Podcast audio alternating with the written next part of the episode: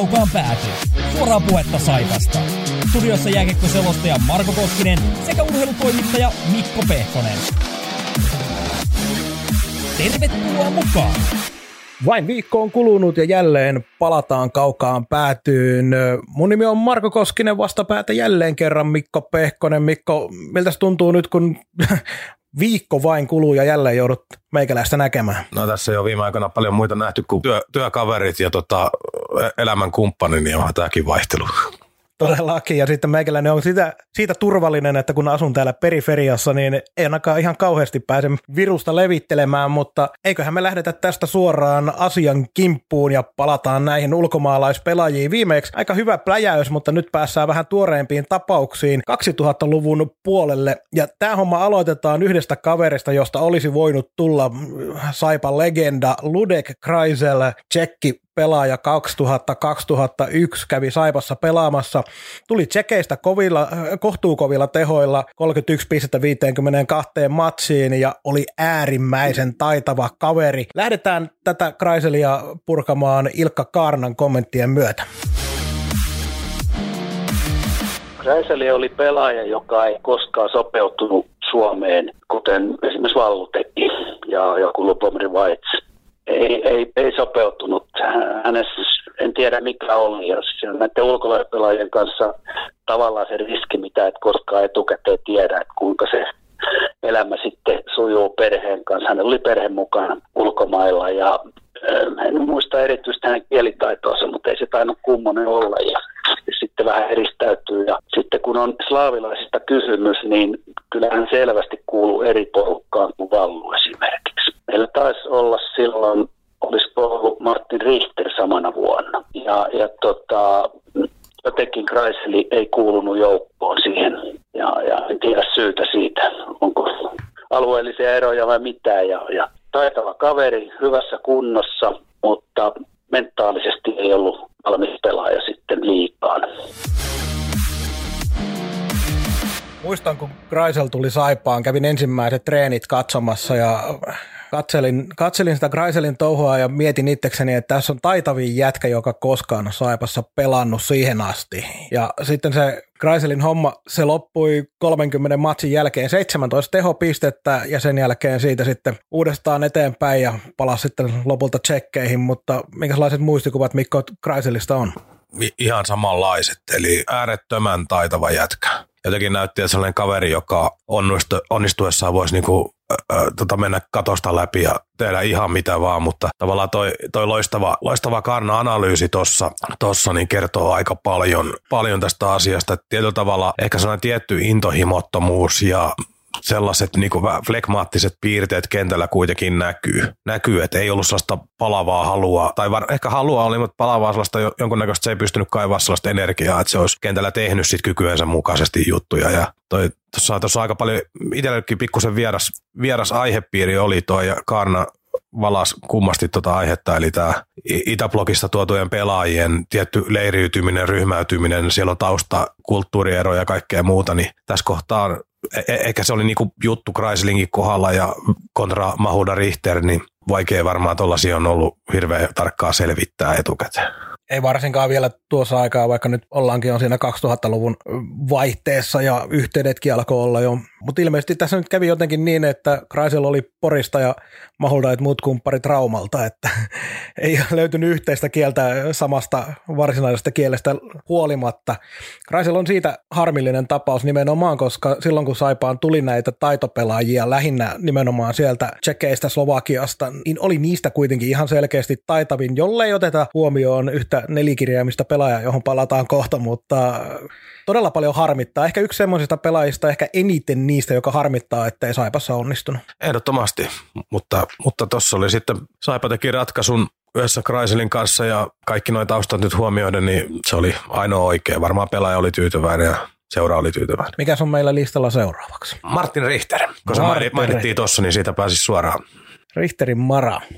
Martin Richter äärimmäisen jämäkkä puolustaja oman maalin luuta ja yksi mun sillä tavalla suosikkeja kyllä tuolta peräpäästä, että tälläkin hetkellä mun yläkertaa luutii robotti-imuri nimeltä Martin Richter. Mara oli semmoinen, mikä helposti otti kyllä yleisön, yleisön sydämet vastaan. Harvoja pelaajia, joka suoraan Saipasta tehnyt NHL-sopimuksen. Ja, ja vaikka NHL-urasta sitten tullutkaan yhtään mitään, mutta hän sai sopimuksen. Hän, hän lähti NHL käytännössä täysin kielipaidottomana. Sinänsä mukava mies, mutta hänen kanssaan oli vaikea tulla juttuun, kun ei, ei juuri tsekkiä tai muuta kieltä puhunut kuin tsekkiä, niin, mutta hiljainen kaveri, joka oli aika paljon omissa oloissaan, hoiti hommansa jäällä ja hoiti todella hienosti. Hintalaatusuhteessa varmaan yksi parhaita, mitä tuossa viime aikoina oli.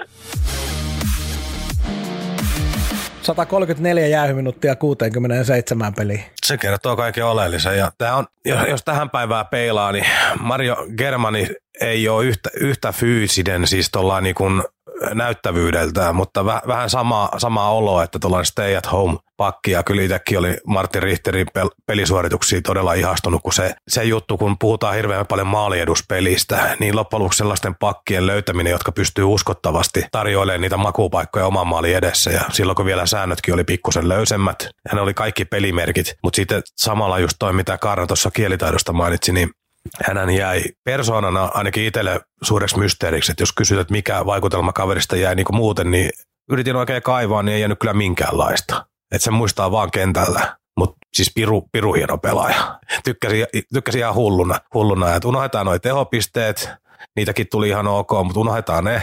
Katsotaan vaan, mitä se pystyy tarjoamaan, alivoima, ää, ottelun loppuhetket, kun puolustat johtoa, se taattu 5-5 peli, ja sitten vaikka se, hän ei ollut tappelia, mutta se on tietty pelote, että siinä on niinku hyökkäillä ihan syytä pitää pää pystyssä, kun alkaa kiekkoa leipoa jaloissa, että se tuli sieltä ja pisti kyllä levyksi sitten. Niin, voi olla, että mun muistikuva ei ole Richteristä ihan niin hyvät tuossa hyökkäyspäädyssä, mutta mulla on semmoinen muistikuva kuitenkin, että se laukaus ei mikään tussu ollut, mutta siitä huolimatta en ihan kauhean montaa maalia tehnyt. Joo, ei, ei tota, minulla on kirjattu tänne 5 plus 8 noin 67 peli 13 pinnaa. Ei nyt sinänsä mainitsemisen arvoiset sinänsä, mutta, mutta, mutta Saipa oli hänelle itse asiassa hyvä etappi. Tuossa tuli sen New Yorkin diili. Sen jälkeen hän pelasi vielä maajoukkuessa taas useampiakin keikkoja ja tehdään muuta. Eli Saipa oli hänelle selkeä ponnaruslauta eteenpäin ja niin kuin Karna antoi ymmärtää, että oli vielä halpa. Niin kuin tasonsa nähden. Niin oli Saipalta erinomainen kaappaus, mutta siinä kohtaa, kun dollariniput alkaa kahisee korvissa, niin tota, siellä ei Lappeenrantalais-seura paljon pysty tekemään. Richteristä siirrytään puolustajia, jotka ei välttämättä oikein onnistunut ja aloitetaan tuosta Oleg Romanovista ja annetaan Peksin ensimmäiseksi kertoa Romanovin tarina.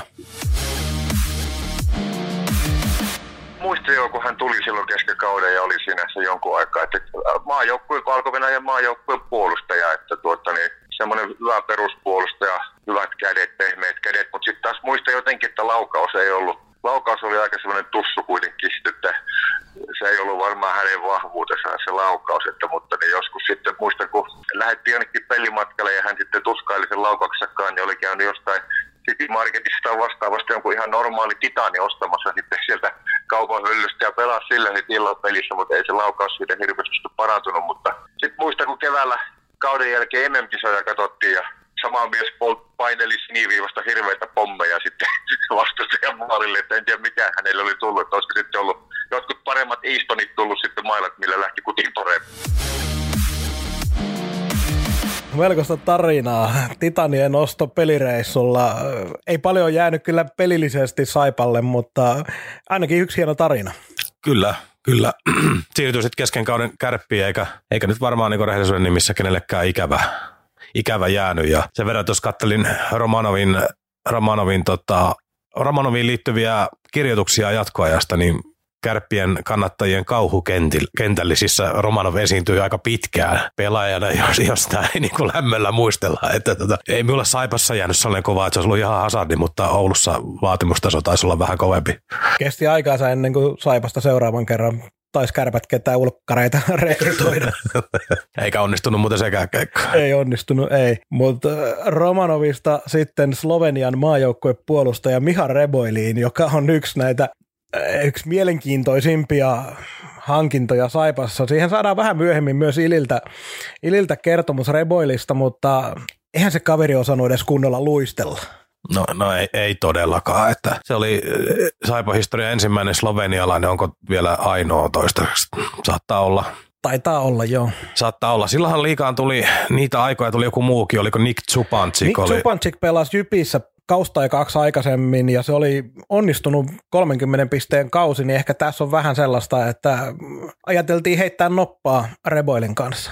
Joo, siis, mutta siis ei, ei todellakaan 12 peliä ja ää, nopea keikka ja onneksi päätettiin ajoissa ennen kuin kummallekaan osapuolelle jää pahempi mieli mieli, mutta mikä tässä herrassa oli tosi mielenkiintoista, kun googlettelin tuossa, tossa, että mitä hän, mitä hän on tehnyt sitten myöhemmin, niin sieltä löytyi niin kuin Jesenitsen varapormestari, deputy mayor tittelillä hänen LinkedIn tililtä löytyi ja nyt nykyään on tota, jonkun paikallisen kiekkoseuran presidentti vai millä tittelillä meni. Et ilmeisesti tämä ura kaukalon ulkopuolella menee paljon lujempaa kuin kaukalossa. Niin ja Jesenitsen kuitenkin kotikaupunki, niin päässyt varmaan Sloveniassakin ehkä tällainen äh, entinen maajoukkuepuolustaja kuitenkin pelasi Slovenian maajoukkueessa lukuisia vuosia, niin ehkä sitä kautta saa sellaista arvostusta, arvostusta millä pääsee poliittisestikin pitkälle.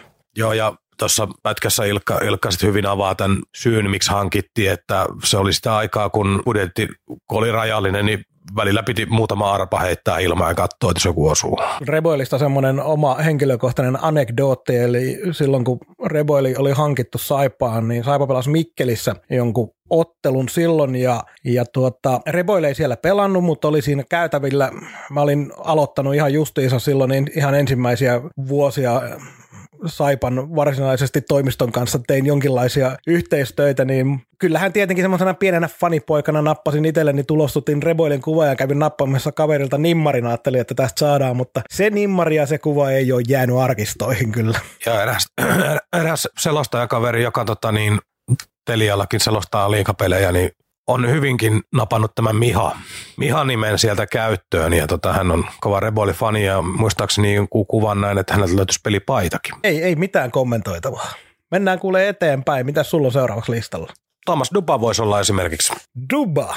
Sellainen henkilö, joka on ensiksi ihastuttanut ja sen jälkeen vihastuttanut Saipan kannattajia aika syvästi. Kyllä, kyllä. Tuli nuori, nuori tsekkivahti, oli siinä mielessä hyvin harvinainen rekry rekry, en muista oliko liikassa yleisesti tuohon aikaan edes tuollaisia muita, mutta siis niin kuin hyvin poikkeuksellinen ja vielä Pittsburghin varaama ja uranäkymät hyvät ja pelaski itse asiassa ihan hyvin, eihän siinä, siinä sinänsä mitään, mutta hänen muistettava käyntinsä 2005 on itse asiassa se, missä Thomas Duba on jäänyt saipa historiaa paljon paremmin. Ja meille molemmille äärettömän rakas aihe siinä, että silloin kun pyöritettiin saipafanit.comia, niin Case Dupaa seurattiin julmetun paljon Joo, eli kyseessä oli tilanne, kun Thomas Dupa oli käynyt pari kautta Saipassa pelaamassa, noussut vähän niin kuin, ei nyt vielä huipulle, mutta kuitenkin ammattilaiseksi Saipassa ja sitten halusi tulla maksamaan oman velkansa Saipalle. Sano oli itse ilmoittanut, että hän haluaa palata Saipaan ja koki, että Saipa ansaitsee hänet silloin, kun hän on noussut kovaksi ammattilaiseksi. Ja siitä sitten alkoikin semmoinen saaka, kun yhtäkkiä erään, oliko torstai-illan aikana Thomas Dupak katosi Saipasta jälkiä jättämättä ja sitä sitten selviteltiin, mitä ihmettä on tapahtunut, ja loppujen lopuksi pelasi sitten Leeksandissa sen kauden. Kyllä, ja tuossa tämä seuranta, mitä tehtiin, niin muistan silloin seurattiin niin kuin aika lailla, emme niin tarkkaan ole katsonut, mitä, mitä kaikkea sulle, mutta suurin piirtein joka päivä tuli jotain uutista aiheeseen, ja meitä, meitä auttoi todella paljon juttujen tekemistä toimitusjohtaja Timo Tikkinen, joka oli viesti silloin siinä mielessä loistavasti, loistavasti meidänkin suuntaan, että ei peitelty eikä valeheltu asioita, vaan hän kertoi niin alusta asti ja rehellisesti, että missä mennään. Se oli ehkä niin se on ensimmäinen keikka, milloin tuntui vähän, että tämä toimittaja hommakin voisi olla aika kivaa. Kun se on iso juttu äärellä koko ajan tulee uusia juttuja tuolta kulman takaa ja pääset kertoa ja janoa tietoa, niin se oli, se oli tosi mielenkiintoista. Ja ainoa, mikä siitä keissistä jäi, niin kun puhutaan tästä toimituksellista puolesta, niin harmittaa, että Jiri Hamalin, eli hänen agenttiinsa, sain kerran kiinni ja hän kieltäytyi kommentoimasta. Pommitin häntä kyllä sen jälkeenkin mutta hän ei koskaan suostunut sanomaan sanaakaan aiheesta ja hän olisi ollut kuitenkin se linkki, joka olisi sit avannut sen Leeksan Spartakuvion koska meidän informaatiohan pohjautuu jatkuvasti joko julkiset lähteet Leeksan Sparta tai sitten Saipan sisältä. Eli käytössä kääntyy väkisinkin Saipan väritteiseksi se viestintä. Annetaan Timo Tikkisen itse kertoa, saatiin herra kiinni, niin avataan vähän tätä dupakeissia Saipan toimiston näkökulmasta. Joo, tietysti aika on kulunut ja tuossa yritin vähän miettiä, että mitä siinä oikein tapahtuu. Ja nyt kohtuullisen selvät ja kirkkaat kuvat siitä on, että tosiaan niin kuin sanoit, niin joskus keväällä 2005, olisiko ollut huhtikuuta tai jotain, niin hän käveli toimistoon ja, ja, ja sanoi tosiaan, että hän olisi tullut tänne ja, ja takaisin saippaan. Ja, ja tota, en ollut ikinä kaveria tavannut enkä tunnistanut millään tavalla kuka sen on. Ja siinä sitten juteltiin ja toki tausta selvisi ja, ja asia, asia sitä kautta itsellekin rupesi valkeut, avautumaan, että mistä on kysymys. Ja, ja, ja sitten siinä sanoin, että palataan asiaan tässä lähipäivinä ja sitten silloisen coachin Madlin kanssa ja siitä se homma meni sitten sillä tavalla, että päätettiin, että joo, että on ihan lupaava hyvä nuori maalivahti ja tosiaan taustaa Lappeenrannasta, niin, niin, niin sopisi siihen tilanteeseen, kun maalivahti oltiin, ja maalivahti kolmikkoa, kaksikkoa oltiin silloin rakentamassa ja siitä sitten asia eteni niin, että hän, hän sitten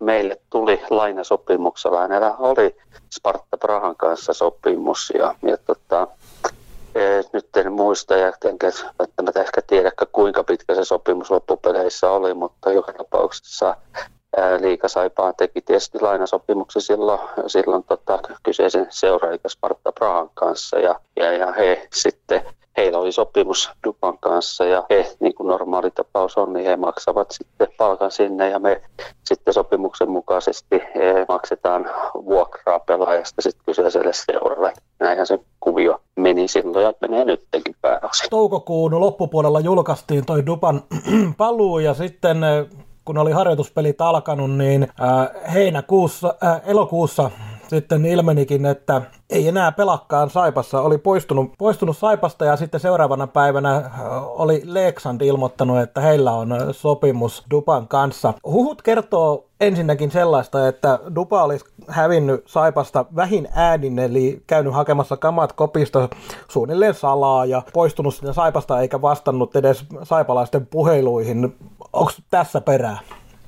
Kyllä se, kyllä se meni just noin, eli tosiaan sitten jossain siellä toukokuussa, kun puolen välin kieppeillä vähän jälkipuoliskolla julkaistiin, että hän tulee meille lainasopimuksella ja sitten äh, harjoittelukausi siinä tietysti oli varmaan silloinkin juhannuksen asti, en, en, en muista enkä tämä tiedä, että oliko hän sitten mukana siellä peeneissä. Oletan, että oli ja, ja sitten jokainen lähti, lähti lomille ja palattiin sitten elokuussa, niin kuin tänäkin päivänä takaisin, takaisin heidän elokuun takaisin niin sanotusti työpaikalle ja ei, ei siinä mitään ihmeempiä ole. Sitten meillä oli peli, mä muistan, jos ihan oikein muista, taisi olla HPKta vastaan.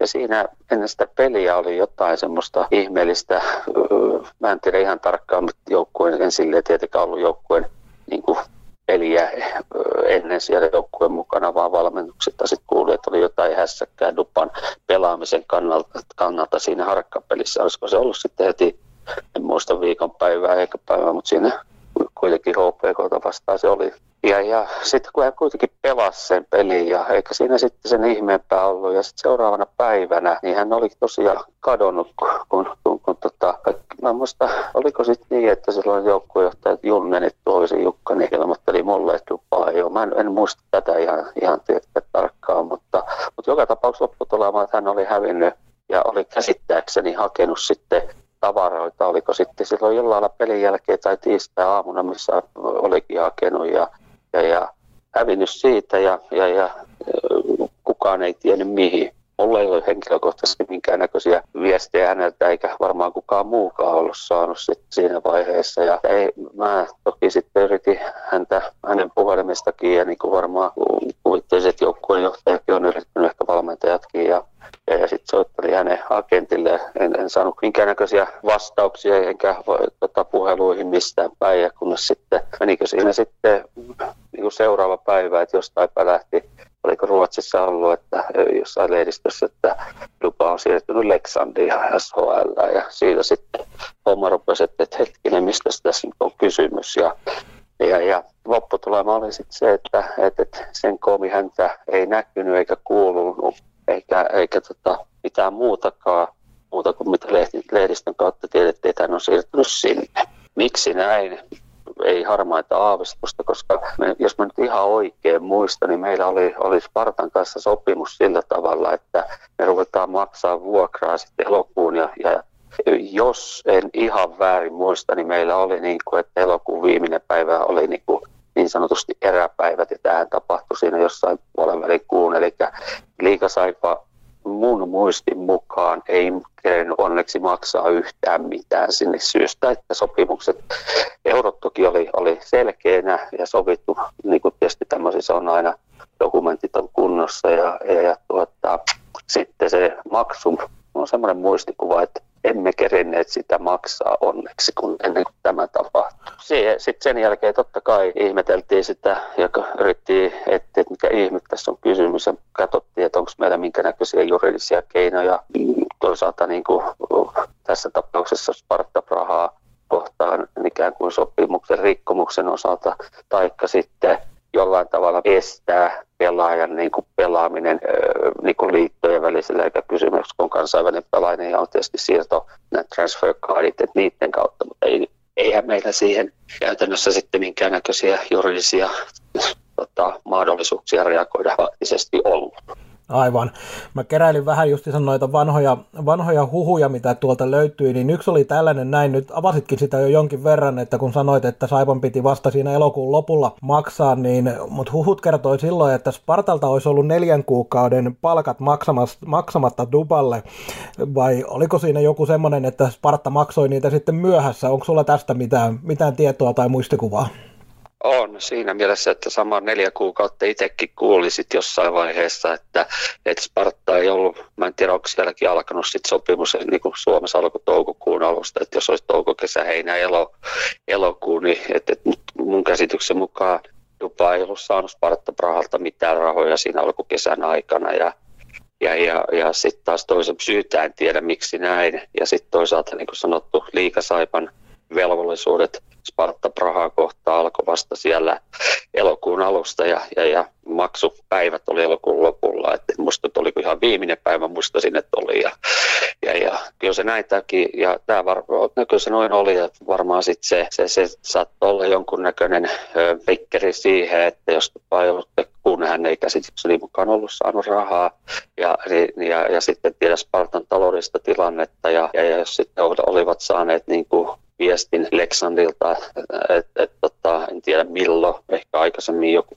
nämä tapahtui, niin että he voisivat ottaa ja maksaa enemmän kuin mitä Sparta saa Saipasta, niin ehkä tämä oli sitten jonkunnäköinen, jonkunnäköinen driveri siinä, että tämmöinen pyöräytys sitten niin sanotusti tehtiin. Tapasitko silloin Duban agentin Jirka Hamalin, joka tunnetaan myös kärppien silloisten tsekkien agenttina, muun muassa Peter Tenkrat kuuluu siihen porukkaan, eli kovia pelaajia Hamalin kautta on liikaan tullut, niin silloin oli puhetta, että sulla oli hänen kanssa tapaaminen Helsingissä. Oliko tällaista ja minkälainen keskustelu silloin käyntiin?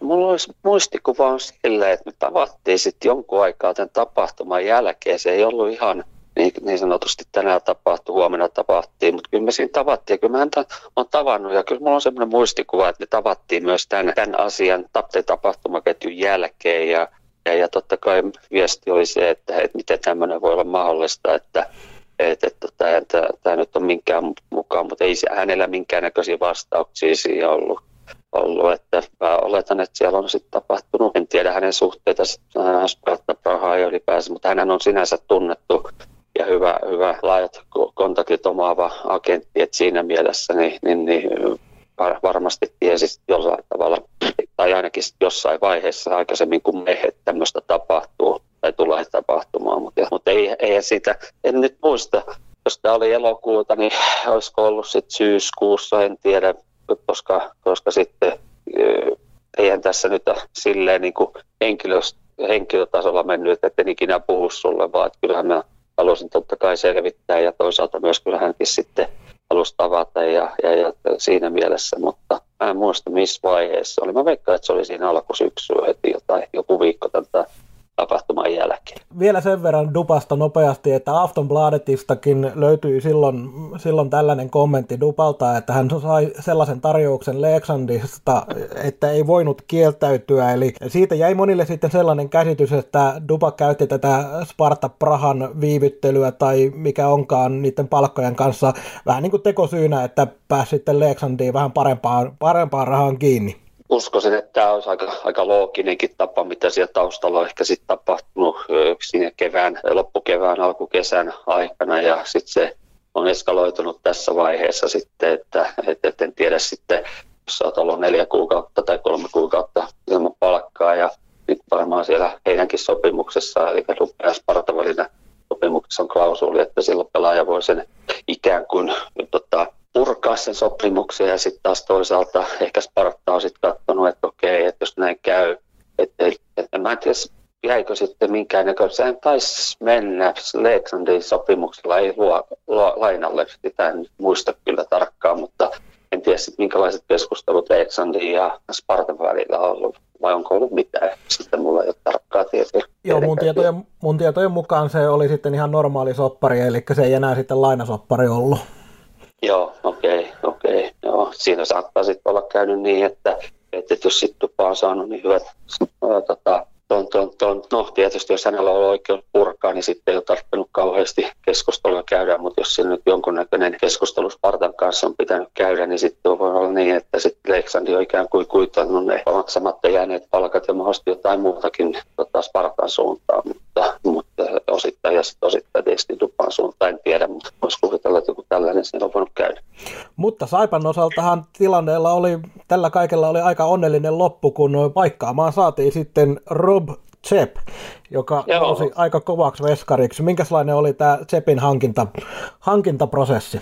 No joo, meillähän tuli siinä tietysti sitten, kun oli enää vajaa kuukauden päivät liikaa alku, ja meillä oli, oli Störpä siinä, ja sitten oli Hostikan Ville palannut niin kuin kolmosen roolia Aassa, taisi vetää silloin vielä, kun vielä armeijassa, jos ihan väärin muista, ja oli. Ja, ja tota, sitten ruvettiin miettimään, että mistä me löydetään ja sitten Markkasen Jussin kanssa puhuttiin ja, ja Jussi sitten, mä muistan nyt mitä, miten hän ihan tarkkaan, mutta tai omia kanavia kautta, niin omaa kenttinsä kautta tai jotenkin sitten avitti kautta löysi sitten löytyi tuota Zepperi ja Zepperi tuli sitten tänne ja, ja, ja olikin erinomainen maalivahti, niin kuin sanoin, että loppu meni siinä mielessä ihan, ihan mukavasti, voi sanoa näin.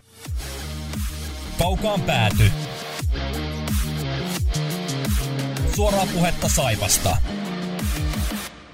Näin siis Tikkisen Timo, joka silloin tosiaan Saipan toimitusjohtajana oli, ja kyllä tässä nyt huomataan, että kyllähän Saipan toimistoa siinä vietiin.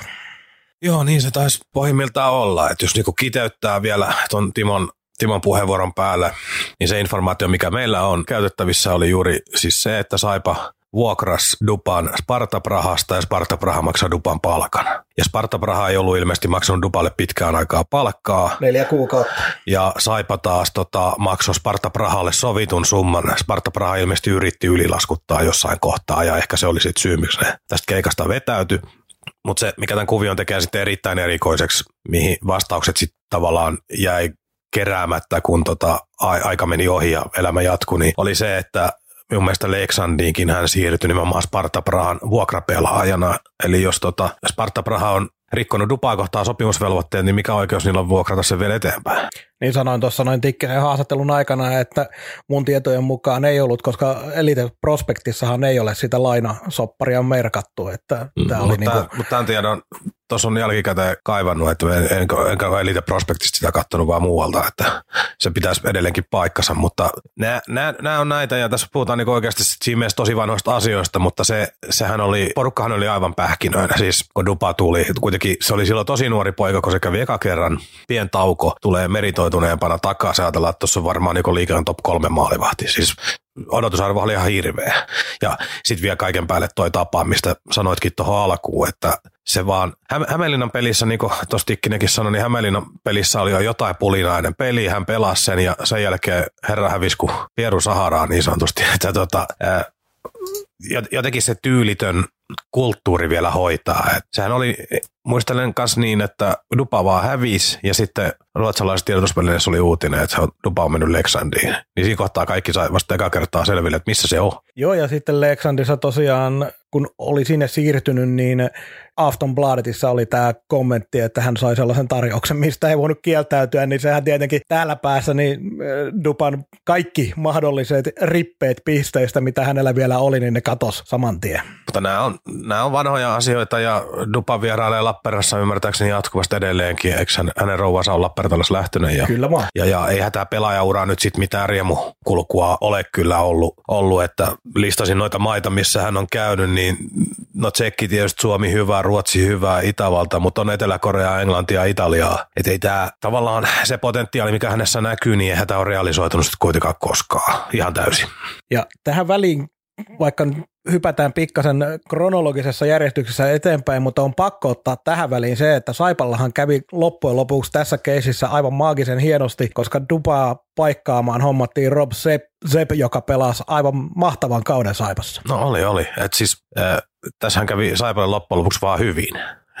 tota, to, tokihan nyt ei tiedetä, mitä, minkä tason veskari Dupa olisi sillä kaudella ollut, mutta Seppi oli vaan niin törkeen hyvä, että ää, sanotaan, että Dupaan, Dupan olisi pitänyt vetää kyllä melkoinen, varmaan niin yläkanttiin menevä kausi, että se olisi Dupan, anteeksi, tuota Seppin suorituksiin pystynyt ja Seppi Markkasen avustuksella löydetty kaverit, se, sehän tuli vähän sellaisilla statseilla, että oli, ensimmäinen reaktio oli itsellä vähän sellainen, että jaha, mikäs alasarja kolaa ja täältä on löydetty, mutta olihan se maagisen kova jätkä. Niin ECHLstä, jota silloin pidettiin varmaan vielä enemmän sellaisena sarjana, että jos tuolta joku tulee, niin ei voi mitään osata. No se oli just. Sitten mä muistan, että se pisti vielä senkin, että hänen, hänen se torjuntatyyli oli sellainen epäortodoksinen, kun meillä on suomalaiset veskarit vähän samasta puusta ehkä veistetty tietty maalivahtikoulutus siihen ajaan. Niin tämä, tämä rimpuili ja heilu ja te, teki niinku ihmeellisen näköisiä suorituksia. Joo, ja polvillaan paljon. Todella paljon. Että oli niinku siinä siinä, siinä V-asennossa koko aika, perhosasennossa koko aika suunnilleen. Mutta tosiaan 93 prosentin melkein torjuntaprosentti, niin ei oikein parempaa Saipassa taida olla hirveän montaa ollut. No ei kyllä äkkiseltään tuu mieleen. No yhtään, yhtään. Pääskö Jussi? No ei varmaan päässyt, koska kuitenkin Saipaa vastaa aika paljon. Silloin kun Jussi pelasi Saipassa nämä viimeiset kaudet, niin Saipalla oli muutenkin hyvä joukko. Joo, joo ja toi Tseppi, niin tota, tietysti, tietysti se oli se kevät Hifki mikä meni Hifkiin vastaan tuli puolivälierä, että se jää mieleen sieltä, että se oli kuitenkin, kun niin harvoin pudotuspelejä siihen aikaan pelattiin, niin se oli, oliko se nyt ensimmäinen kerta sen jokerit oli. vuoden jälkeen, joo. Melkein kymmenen vuoden tauko. Joo, se oli, se oli ikimuistoinen se joukkue muutenkin itselle ja sitten tietysti Zepperinä, Zepperistä niin kuin yksittäisenä muistikuvana, niin kyllähän tämä Tommi Nikkilä vastaa Rob Zepp tota, nyrkkeilyottelu kisapuistossa oli. Maalivahtien välinen nyrkkeilyottelu on aika harva näistä Suomessa. No, no, Onko en, ainoa? No, no mien liikasta muista yhtään. Varmaan on ollut, mutta mien muista. En mäkään muista. Ja ainakaan Saipaan liittyen en muista. Ja Siinähän tota, oli vielä sekin hauska puoli, kun tuomarit jääty niinku aivan pystyy. pystyy. Niin oliko se molemmille tuli kympit? Taisi tulla molemmille kympit, eli molemmat jatkopeliä normaalisti. Samassa pelissä, toivottavasti en sekoita pelejä, mutta oliko, että oli Burke Henry ja Etu Holma muun muassa. Siinä oli muutenkin tunnetta siinä pelissä jonkun no, verran. Miten mulla on semmoinen fiilis, että se oli nimenomaan noiden aikana ja sitten Nikkelä ja Tsepka ajatteli, no ei tässä ole muutakaan tekemistä. Niin. Et se oli, minulla oli, tota, minulla oli, oli siitä kuvakin, kuvakin, mikä meillä laitoin eteenpäin, kun en ollut oikein tarvetta arkistoida niin otettu omalla kameralla kuva siitä tappelusta ja siinä oli Tsepin sekä Nikkilä nimmarit. Tota, laitoin Tapparan toimistolle sen kuva ja pyysin, että saisiko Nikkilä nimmari, niin kyllä se palautettiin ihan viikossa takaisin nimmarin kanssa. Mahtava juttu, mahtava juttu. Mutta hei, jatketaan listaa eteenpäin. Sulla oli seuraava nimi. Paul Brousseau. Brousseau on pelaaja, josta on kauhean vähän sellaisia selkeitä mielikuvia, vaikka kaveri pelasi itse asiassa aika hyvän kauden. Pelas, pelas. 39 peliä, 26 pinnaa. 39 peliä, 15 kaappia. Tarkoittaisi koko, nykyisellä koko kauden mittapuulla niin yli 20 kaappia. Nämähän on niin kuin saipalaisittain hyviä lukemia. Ja, tota, sen, sen, verran kaivelin tuossa, minäkin itse mietiskelin vähän, että mikä on mikä tämä kaveri oli, oli, niin sellainen, sellainen tausta yhteenliittymä saipaa löytyi muun muassa. Hän tuli siis AIKsta Aikosta tänne, niin se oli Niklas Beckström silloin maalivahtina. Niklas Beckström oli suositellut Saipaan, kun hän oli tiedustellut minkälainen liika ja pelityyli ja seuraa ja muuta, niin Beckström oli ollut kulma siinä välissä. Pirkkosen Pekka pelasi silloin Brusoon kanssa samassa joukkueessa, kuunnellaan Peksin juttelut Brusosta. Itse pelattiinkin aika paljon Boolia Vallun kanssa, Mahulta kanssa samassa ketjussa, niin meille synkkäsi kyllä hyvin heti pelistä, heti alusta niin kuin pelaaminen yhteen, että tuota, oli, hänen kanssa oli kanssa helppo pelata, oli, oli hyvä, pysty kiekolla, oli hyvät kiekon taidot sille ja hyvä luistelija, suoraviivainen, suoraviivainen tuota, niin, niin, hyvä tekemään maaleja, että maaliestä siitä ja muuta, että oli, oli, oli hyvä pelaaja ja tuota, niin semmoinen, sehän oli semmoinen puhelias kaveri, tosi kova puhumaan ja oikein moottoriturpa sitten ja menemään ja puhumaan, että niin sopeutui kyllä hyvin ja sai sillä tavalla joukkueessa, kyllä pääsi hyvin joukkueeseen sisälle, että, mutta niin, oli, oli hyvä pelaaja. kanadalainen kaveri ja puhelias kaveri niin helposti sopeutui varmasti tähän suomalaiseen kiekkojoukkueeseen. Ja oli, oli, että 2000-luvulla kun vielä oli kanadalaisia ja ulkomaalaisia niin kuin säännönmukaisesti paljon, niin se oli, se oli niin kuin, varmaan sopeutuminen ihan eri luokkaa, kun tuossa edellisen jaksossa puhuttiin, mitä 80-luvulla on meininki ollut. Meininki ollut. Minäkin muistan, muistan tota hänestä vielä sen, että siis hän oli aika iso, iso roikale, mutta ei hänestä jäänyt mitään fyysistä mielikuvaa koskaan. Ei, ei. Että sellainen enemmän sniperi ehkä. Joo, eikä, siis se on jännä juttu just tuo piste, kun ei, ei ollut millään tavalla hohdokas pelaaja. Ei ollut erityisen nopea, ei ollut erityisen taitava, mutta teki sen oman työnsä, eli se, ehkä se aika usein puhutaan tästä hockey IQsta, eli siitä peliälystä, näin suomeksi sanottuna, niin se taisi olla se kuitenkin on ihan parhaimpia puolia. Joo, ja jos miettii sen ajan saipaa, niin tota, tulee kanadalaisena ää, Lappeenrantaan ja sulle lyödään erittäin luotettava kahden suunnan sentteri Pekka Tirkkonen siihen keskelle ja Vallu toiseen laittaa, niin eihän niin kuin parempaa tarjottavaa Lappeenrannasta juuri löydy. Ei varmasti, ei. Eteenpäin. Listalla on seuraavana erittäin kovilla meriteillä Lappeenrantaan saapunut Jan Huokko, ruotsalaispuolustaja. Oli maajoukkuetaustaa jo siinä vaiheessa ja Puhu suomea. Puhu suomea ja oli hyvin sellainen tavallaan epätyypillinen haku, koska oli tosiaan, meritit oli jo hyvät. Oli, siis harvoin tuollaista, ja varsinkaan niin länsinaapurista. Länsinaapuristahan tuli Suomeen niin kuin enemmän pelaajia, jotka oli Alsvenskania tai joku Elitserienin niin kuin sitä alempaa kerrosta, niin Jan Huokko meriteiltä oli jotain ihan muuta. Ja silloin kun hän esimerkiksi tänne tuli, niin hänellä oli hallussa Elitserienin pakkien yhden kauden maaliennätys 21 kaappia 46 peli pakin paikalta, melkein 0,5 per peli, aika hurja saavutus ja se ennätys itse asiassa kesti vuoteen 2014 asti, sen tsekkasin. Aika hyvä knoppitieto ja kertoo paljon siitä, että minkälainen oli, koska pelimäärätkin on kasvanut sen jälkeen. Sitten kun ollaan rehellisiä, niin eihän se Saipassa lähtenyt missään kohtaa.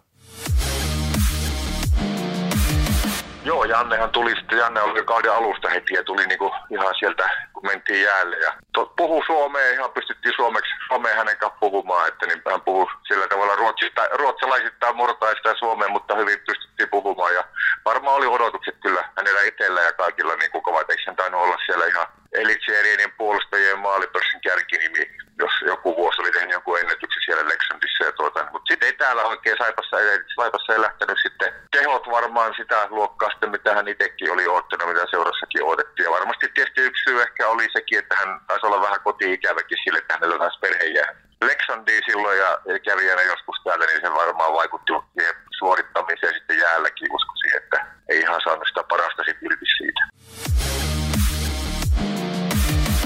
24 peliä, kahdeksan pistettä, ei se nyt pakille huonosti ole tuossa tossa määrässä, mutta sitten oli kaiken näköistä muutakin kuin mitä Peksi ei maininnut. Joo, ja tuossa itse asiassa tota, ennen, kuin, ennen kuin mennään tuohon vähän niin kuin ulkourheilullisiin asioihin, niin tota, sen verran taas jatkoja keskustelupalston historiaa, tonkin, kun täytyy sanoa, että kyllä tässä niin majas 20 vuodessa vähän omakin muisti pätkii, niin tota, yllätys, yllätys. Niin Porissa olivat kovasti pettyneitä, kun ei mennyt sinne. Että hänellä oli, tätä suomalaista sukujuuret oli nimenomaan Porissa. Että siellä oli hänessä kannattaa ilmeisesti pidemmän aikaa jo odotelleet, että Huokko tulisi, kun hän oli jossain kohtaa ilmassa, että olisi kiva päästä Suomeenkin pelaamaan. Ja varmaan länsirannikolla ruotsalaisia odotetaan, että helposti jonnekin länsirannikolle mieluummin kuin tänne Venäjän rajalle. Huokko on siis kiekkosaavutusten osalta kohtuullisen tunnettu kaveri ja tietysti toi, niin kuin toi pakkien maaliennätys, mikä oli pitkään, mutta kyllä valitettavasti hän on jopa niin koko kiekkoilevan maailman julkis ihan muista asioista myöhemmältä uraltaan sitten. Häneltä myöhemmin sitten tota löytyi, löytyi jonkunnäköistä kotivideoa, mikä meni, meni julki ja tota, ei siihen sisältöä se enempää, enempää kuin henkilökohtaisia asioita, mutta hän joutui melkoisten melkoisten vastustajan kannattajien ryöpytyksen kohteeksi. Ruotsiksi sitten oli kaiken näköistä pelin aikaista tapahtumaa ja julkista myllyä, että tota, sanotaan, että joutui kohtaamaan tuollaisen julkisuuden henkilön kaikki mahdolliset kurimmat puolet asioihin, jotka ei liittynyt sit urheiluun millään tavalla, eikä myöskään sellainen, että se olisi tehnyt ketään kohtaan väärin tai muuta, mutta ei, ei tarvinnut sitä purkaa, että jos joku haluaa asiasta enemmän tietää, niin Google auttaa, mutta... Joo, siis se justiinsa, että ongelma, ongelma on se, että kun jääkiekkoilijan rooli on niin julkinen kuin on, niin sellaisetkin asiat, jotka ei missään tapauksessa ole edes oikeasti tuomittavia, niin sitten tämmöinen yleinen moraalinen paheksunta siitä äkkiä tulee, kun kotivideot lähtee leviämään. Et harmillinen juttu kaiken kaikkiaan, koska kaveri oli kuitenkin äärimmäisen miellyttävä persoonakin. Kyllä, kyllä. Kyllä, kyllä. Ja kyllähän niin julkisuuteen on myöhemmin nyt antanut haastatteluja, että ihan, suoraan sanonut, että nämä on asioita, jotka ei niin kenellekään kuulu. Ja se, ja, mutta hän myös ymmärsi se, että ihmisten suhtautuminen näihin asioihin on nykyaikana aika, aika hurjaa, että hän otti sen paskan vastaan, mikä otti ja jatkoi elämäänsä ja sillä siisti. Kaukaan pääty podcast, joka ei kumartele, vaan jolle kumarretaan. Mutta sitten siirrytään takaisin tuonne slaavilaisiin pelaajiin Slovakiasta Lubomir Vajc, joka on yksi mun henkilökohtaisista ehdottomista suosikeista ja suurelta osin sen takia, että tuli Saipaan pelanneena yhdeksän ottelua Vancouver Canucksissa, oli siellä tehnyt yhden maalinkin, joten totta kai meikäläisen heti, heti tällainen suosikki ja olin hänenkin ensimmäisiä treenejä katsomassa. Ja se mielikuva, nyt kun ollaan 2000 2002 vai 2001 vuodessa, 2001 vuodessa, niin se mielikuva, kun kaveri tulee tuolta noin NHL-pelejä pelanneena ja vetelee sellaisia syöttäjä, ettei meidän, meidän tota, noin löysäranteet treeneissä saanut niitä edes kiinni, niin siitä jo saman tien huomas, minkä tason pelaajasta on kyse. Äh, siinä mielessä harvinainen Pohjois-Amerikan soturi, siis Pohjois-Amerikassa pelannut soturi siihen aikaan, että oli siis tosi pieni. Mitä hän mittaa, 170 jotain. 170 sentin Joo. paikkeilla. Joo, mutta se taito, se aivan älyttömän taitava, taitava jätkä. Ja jotenkin hänestäkin jäi kuva, hän oli siis monta luokkaa parempi kaukalossa kuin Kreisel oli, mutta hänestäkin jäi jotenkin se kuva, että jos, jos olisi jotenkin jollain kenttäkombinaatioilla tai sitten jossain jonkun paremman seuran rosterissa ollut, niin olisi voinut lyödä vielä aivan, aivan hiton paljon kovemmatkin statsit pöytää. Et tuntuu, että se kyvyt oli vielä paljon paremmat. Niin tähän tuli, vaikka hän tuli semmoiseen tilanteeseen, että Kreisel oli pysytty pois ja Saipalle etittiin oikeastaan Mahuldalle sellaista tutkaparia ja Kaarna Ili silloin Vaitsin Saipaa hommas. Joo, oli erittäin taitava ja, ja tämmöinen erittäin kielitaitoinen. Maailmaa jo jonkun verran nähnyt siinä vaiheessa. Ja, ja, ja jos väärin muistan, niin kävin häntä katsomassa joulu- ja uuden vuoden välillä yhden pelin ja hän tuli tammikuussa muistaakseni. Sanotaan näin, että jälkeenpäin ajateltuna olisi jopa ollut ö, edellytyksiä vieläkin kovempaan jälkeen Suomessa, mitä hän sitten loppujen lopuksi teki ehkä joukkueen pelit ei siinä vaiheessa sitten mennyt tai ei ehkä osunut sitten ihan, ihan niin, vaikka hän hyvin pelasi, niin edellytyksiä oli enempäänkin. Vaitsin tehot Saipassa 50 pistettä 78 matsiin ja nyt puhutaan kausista. Saipa oli silloin jumbo sen kauden aikana, kun Vaits tuli ja sitten oli seuraavana kolmanneksi viimeinen, eli ei ollut Saipalta missään tapauksessa kummosia kausia. Mä oon itselleni tuohon noin, kun ranskalaisia viivoja laittanut, niin väärään joukkueeseen tuli Lubomir Vaits. Joo, sitä vähän tuossa just tarkoitin, että tavallaan niissä olosuhteissa teki hyvää jälkeen, mutta saamat oli liigassa niin kuin vähintään siihen piste per peli. Tahtia jossain menestyvämmässä seurassa olisi lyöty ykköskenttää kovien kavereiden kanssa, niin tiedä mitä ihmettä taas tapahtunut. Todella taitava. Sitten on uran jälkeen on ollut kuitenkin jääkiekko parissa Slovakian jääkiekkoliiton hommissa ja se, mitä noita taustoja kun kaivelin, niin miellyttävää nähdä, että on ollut nuorten ja lasten ja nuorten parissa auttanut siellä Slovakian nuoria erityisesti laukaisutaidossa siellä entisen pelikaversan kanssa heillä on jonkinlainen klinikka, klinikka käynnissä. Mutta se yksi mielenkiintoinen haastattelu oli, kun ennen Saipaan tuloa voitti Kositsessa mestaruuden, eli noin parikymmentä vuotta sitten, reilu parikymmentä vuotta sitten tapahtui tämä, niin ei ole siellä vieläkään saanut kaikkia palkkoja siltä Kositsen kaudelta. Että ei ole toi Slovakian kiekkoilu ollut ihan, ihan huippukuosissa ei ollut silloin ja edelleenkin kuulemaan joitakin rahallisia ongelmia. Joo, jos on to, noin kauan ollut rästissä, niin en nyt lähtisi odottamaan Joo, ei, ei. Taisi olla juuri kyseisessä jutussa oli, että eihän ne ihan enää odotakaan niitä rahoja. Että kesälomarahat pitää hankkia jostain muuta. Kyllä, joo.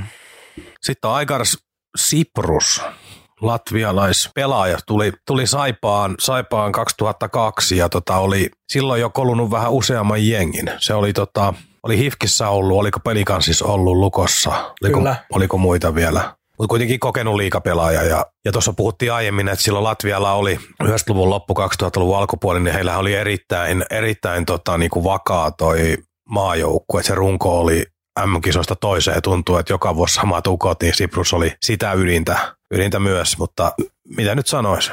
Siis taito on ja pelipäätä on, mutta jotenkin niin kuin perus niin jotenkin tuntuu, että fyysisellä puolella kamppailuvalmiudessa puuttuu ihan liikaa asioita, että voisi koskaan olla niin ihan tähti liikan. Mun muistikuva on vähän sellainen, että oli pikkasen sellainen tunteeton pelaaja, eli teki hommansa kentällä kyllä joo, mutta kun ei ollut mitenkään erityisen taitava, ettei noussut mihinkään tähtistatukseen millään tavalla, niin sit ei oikeastaan ollut sellaista kunnon tunteen paloa, eikä ei näyttänyt sellaiselta, että menisi täysillä kaikkiin tilanteisiin. Joo, ja tuossa muisti, muisti nystyröitä vähän kaivelin ja kiusasin, niin muistin, että pelasi tota uusi kartanon kanssa, mutta sitten oli itselleni jäänyt täysin unholla, että jossain kohtaa Kermanin kanssa pelasi, eli uusi kartano Kerman Siprus. Sehän on itse asiassa ihan lupavan kolonen kenttä, niin kuin ajattelee jälkikäteen. Uusi kartano on tehnyt hyvää uraa, Kermani oli nouseva maalitykki silloin hyvällä rannenlaukauksella, mutta tuossa toi tällainen tietty haluttomuus, mikä Siprusilla oli, että vähän niin kuin kahdeksalta, kun alkaa työt, niin leimaat kellokortti 7.59 ja sitten kun se kello 16 loppuu, niin se saatat lopusta vielä pikkusen ottaa pois, niin 15.57 poistut paikalta. Et, et tuu valmistautumaan niin kuin huolella ajoissa, että sä oot heti iskussa, kun se alkaa ja lopussa voi antaa jo vähän periksi, kun tämä loppuu kuitenkin kohta. Vähän sellainen niin kuin sinne päin.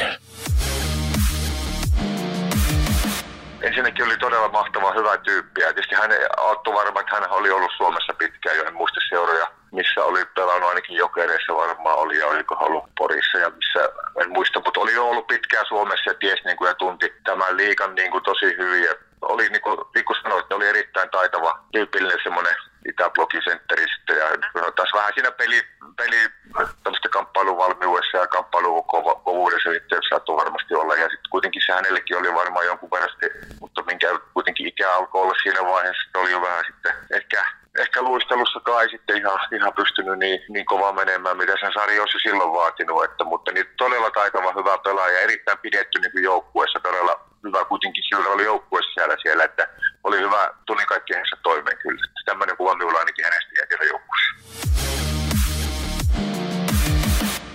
äärimmäisen hyvin tuosta Peksinkin kuvailusta tuli nimenomaan tuo kellokortti fiilis, fiilis kyllä, mutta se, että oli pidetty kaveri ja kokenut pelimies, niin se tietenkin aina, aina joukkueeseen tuo sentään jotain myös muuta kuin ne tehopisteensä. Kyllä, kyllä.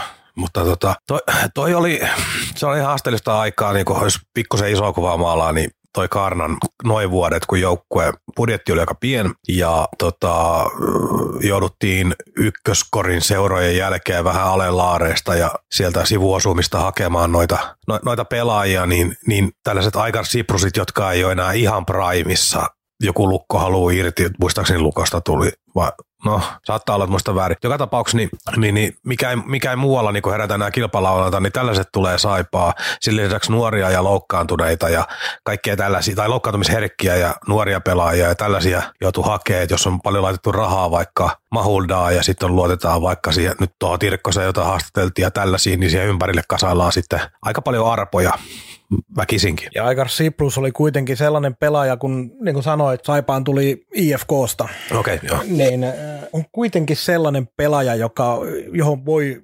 oletusarvoisesti luottaa, että pystyy liiga, liikatasolla suorittaa hyvin. Mutta kun otin nyt ton, hyvin ton aiheen esille, niin kuunnellaan hieman mitä Ili sanoi sen aikaisista pelaajahankinnoista, koska sinne tosiaan niitä hutejakin sitten mahtuu ihan oikeita huteja. Siprus ei nyt ihan sellainen ollut, mutta nämä reboilit sun muut. Mä voisin niin kuin käsitellä sillä lailla, että oli, oli tällaisia kalliita hankintoja, johon panostettiin, joista oikeastaan niin kuin kuuluu Kuznetsov, Mahulda, vaikka hän alussa ollut kallis, mutta lopussa oli. Ja, ja McTavish mm, ja, ja tota, Erik Veijo on, on oikeastaan näistä alun alkaen kallista sopimuksista ainut, joka mulle tulee mieleen, joka, joka niin kuin epäonnistui täysin. Ja, ja tota, tosin siis ei maksanut enää kovin, koska se sopimus katkaistiin ja siinä tuli verohyötyä ja erilaista. Joka tapauksessa oli turha keikka. No, sitten nämä kokonaan eri luokkaa oli, niitä oli aika paljon siellä tämmöisiä muitakin Valko-Venäjältä ja Latviasta ja näitä kaikkea niin kuin yhdisti se, että he olivat hinnaltaan halpoja. Oli oikeastaan järkevää ottaa ja kokeilla ja katsoa. Se ei ollut iso rahallinen panostus. Ihan Rebelilla oli muistaakseni tsekkiaketti. Ja, ja tota, hän oli pelannut Tsekkien sarjassa ja olisi ollut varmaan ehkä joissakin olosuhteissa ihan käyttököri tai surheilija. Ja, ja ehkä ei sopinut siihen tilanteeseen ja en muista mihin hän lähti siitä sitten. Itävaltaan näytte lähteneen, joo. Mutta tota, niitä yhdisti oikeastaan kaikkia se, että niihin ei seuran kassa ei kuitenkaan missään vaiheessa antanut myöten tämmöisiin kalliisiin hankintoja. Oli pakko kokeilla tämmöisiä halvempia pelaajia ja, ja sitten sieltä löytyi tämmöisiä Matsievskiä ja niin kuin hintalaatusuhteessa oli erinomaisia. Ja oli joku Pondarets, muistaakseni nimeltään, joka, joka sitten kärpät naappasi jossain vaiheessa. Kyllä. Tämmöinen peruspakki. Ja kaikkia heitä kyllä yhdisti se, että lähtötilanteessa he olivat, heitä kannatti kyllä kokeilla, koska kotimaan pelaaja ei ollut tarjolla. Ainakin silloin sitä oli sitä mieltä, että, että, että eh, valmentajan kanssa niitä yhdessä syynäiltiin, niin ei ehkä löytynyt Suomesta, niin sitten kokeiltiin näitä ja ei ne onnistunut kaikki läheskään, se on ihan selvä asia. Erik Veijoilla oli toki justiinsa, niin kuin sanoit, se, että hänet, hänet voidaan semmoiseksi epäonnistujaksi laskea, koska pelasi siinä aikaisemmilla kausilla ennen kuin Saipaan tuli lähes piste per peli AHL.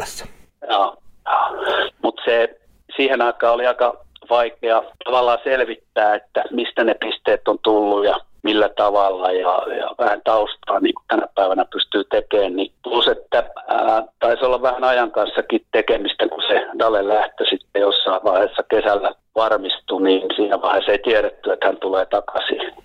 Niin ei siinä ollut hirveästi edes aikaa varmaan hämäsi aika paljon se pistemäärä. Ne oli syntynyt jälkeenpäin, se selvisi sitten ylivoimapelissä. Hänen vahvuutensa oli varmaan, vaikka pieni koko ne olikin, niin tämmöinen häirintäpeli ja maali edessä tökkiminen ja koukkiminen ja kentällä YV-pelissä niin pistetä heruu siinä, vaikka ei ehkä ole se maestro siellä kentällä, niin se oli varmaan yksi syy siinä. Ja sitten toisaalta niin ää, aina pitää muistaa se, että ää, se rooli, mikä Suomessa oli, kenen kanssa pelaa, miten valmentaja arvostaa, miten se pelaaja niin kuin suhtautuu siihen itse, niin ne kaikki ei onnistu joka paikassa. Mutta ei hänen kohdallaan niin ollut kyllä hetkeäkään tullut mieleen, että kannattaako vielä odottaa. Siinä siis tarinaa pelaajien skauttaamisesta, varsinkin tuolla 90-luvulla, mutta myös 2000-luvun alussa. Internet on helpottanut tätä pelaajien ennakkotietojen hankkimista aivan monumentaalisesti. On kyllä, mutta sitten on, sit on internetin lisäksi on näitä muita asioita, niin kuin tuossa aiemmin jaksossa käytiin läpi vaikka tämä case Lude Kreisel, niin sitten on nämä luonnejutut ja nämä, että siellä tarvit kuitenkin kuvanauhoja ja muiden lisäksi, niin tarvittaisiin ihmisiä, jotka on työskennellyt niiden kanssa, jotka pystyisivät antaa jotain taustatietoa, miten se ehkä sopeutuu, niin kuin näkemyksiä kaikista noista asioista, sopivuutta pelityyliin, että se pelien kattominen pelkästään ei anna kaikkea. kaikkea. Ja tota, sitten se, keneltä saat varmasti näitä analyysejä pelaaja agenttiin, mutta kun hän on niin raskaasti puolueellinen asiansa edustaja, niin näitä pitäisi saada nimenomaan jostain ihan muualta muualta, että entisiä pelaajia, sun entisiä pelaajia, sun entisiä valmentajia. Kaikilla joukkueilla on nämä verkostot olemassa, mutta miten hyviä ne on, niin se siinä on varmaan aika paljon eroja. Ja pelaajien omasta lähtökohdasta kans nykyään sellaiset pelaajat varmasti helpommin lähtee jostain tsekeistä, koska maailma on avartunut monella eri tapaa, niin aika ei ole sellaista hyppyä tuntemattomaan enää pelaajillekaan kovinkaan montaa kertaa. Joo, ja sitten ajatellaan niin sen jälkeen, kun toi Neuvostoliitto, nykyinen Venäjä tietysti, ää, tsekit, tämä rautaisirippu tavallaan meni romahti niin tota, ja pelaajat alkoi liikkua, niin varmaan voi ajatella näissäkin maissa yleinen englanninkielen taito nuorten keskuudessa on parantunut, helpottaa sopeutumista valtavasti netti ja tämä maailman avautuminen, nehän on kaikki nämä vanhat Itäblogin maata, tota, tuolta nyt vaikka Pietaria tai Prahaa tai tällaisiakin metropoleja, niin nehän on niin länsimaisia kaupunkeja kuin ja osaa nykyään. Niin tavallaan sellainen kulttuurisokki, mikä on aikanaan tullut, kun on tullut jostain jostain Tsekin äh, pienemmästä kaupungista tänne, missä on saattanut olla ihan kaikki niinku ruokailusta ja johtamiskulttuurista lähti aivan eri puusta ja olet katsellut paikallisia telkkariohjelmia, niin eihän tämä Suomi nyt enää niin kaukana ole, ei millään mittarilla. Ja nuoret liikkuu. Siis nyt täytyy puhua, että jos me nyt ollaan tällaisia vanhoja käppänöitä jo kohta, niin nyt puhutaan useasti sellainen tyyliin niin 18-vuotiaat lähtee jo Pohjois-Amerikkaan äh, sinne junnusarjoihin ja yleensäkin nämä pelaajat, jotka liikkuu, niin on varmaan niin akselilla tyyli 20-30 varmaan se suurin massa, niin tota, niille on, niille on tämä nykyinen maailmanmeno jo ihan itsestään selvä, mutta eihän se silloin vaan aikana ollut. Mutta siirrytään sitten eteenpäin meidän pelaajissa. Mihin maahan mennään? Mennäänkö pommittajaan? Mennään pommittajaan. Frantisek Bombic, joka tuli Saipaan 2002-2003 kaudelle, tsekki pelaaja, 41 ottelua, 63 minuuttia. Muistan silloin, kun tuli ennakkotiedot, niitä haettiin, kun oli pelannut Pohjois-Amerikassa ja siellä kannattajat olivat nimenneet Mad Bomberiksi, hulluksi pommittajaksi. Ja ei sitten se kuitenkaan lähtenyt, hänelläkin oli sopeutumisvaikeuksia. hän oli muista silloin tuli ja, tuli ja ei hän sitä koko kautta pelannut, en ihan tarkkaan muista. 40, hän niin. 41 peliä on merkitty. Ah, no kuitenkin jo niin paljon pelasit kuitenkin. Joo, tuli silloin, oli, taisi olla Skrikon meitä silloin valmenti silloin silloin kun pelasin itse viimeistä vuotta ja tuli sinne silloin sitten. Ja, ja oli just semmoinen voimakas, voimakas maaliessa oli kyllä aika kova, kova tyyppi sitten semmoinen niin kuin sellainen räiskyvä pakki sitten, että ei varmasti, no jos luistelu olisi tietysti liike olisi ollut parempaa, niin varmasti jostain on eri sarjoissa ehkä, että, mutta sieltä varmaan, mutta oli, oli kova fyysinen puolustaja ja muista taisi olla jopa ylivoimassakin jossain vaiheessa käytettiin ihan, koska varmaan maaliessa maskimiehenäkin koitettu käyttää sillä viivassa, että, mutta niin, räväkkä kaveri ja muuten kanssa oli tykkäsin hänestä niin kuin persoonana myös, että oli niin kuin, ei kielitaito välttämättä ihan niin kuin siihen aikaan niitä Itäblogista tulleita englantia ei välttämättä ollut ihan, mutta kuitenkin toimeen tuli ja tultiin ja pystyttiin keskustelemaan, että ja kuitenkin semmoinen ihan positiivinen kaveri, että silleen jäi niin kuin persoonana tosi hyvä kuva hänestä. Varmasti oli edellytyksiä parempaa ja, ja taitoja, mutta tota, jotenkin mm, tässä näin pitkän ajan jälkeen, jos miettii, vähän samoja ongelmia kuin, kuin, kuin Kreiselin osalta, että ei oikein sopeutunut, sit, ei tuntenut olonsa kotosaksi Suomessa, niin mikä taas niin kuin Vallussa näkyy aivan, aivan poikkeuksellisesti näkyy tämä viihtyvyys Suomessa, niin oli koko ajan vähän niin kuin olisi ollut jalkaoveraossa ja pois lähdössä, mutta hoiti hommansa, ja, ja, ja, mutta ei, ei jäänyt, jättänyt kyllä pelillisesti mitään lähtemätöntä mielikuvaa. Ili sanoi, että ei jäänyt pelillisesti mitään lähtemätöntä mielikuvaa, mutta olihan se kova kaveri ja sellaiset ehkä jää kannattajien mieliin paremmin kuin tällaiset, jotka ei sitten peli tavallisesti loppujen lopuksi tai pelin ulkopuolella ei sopeudu joukkueeseen.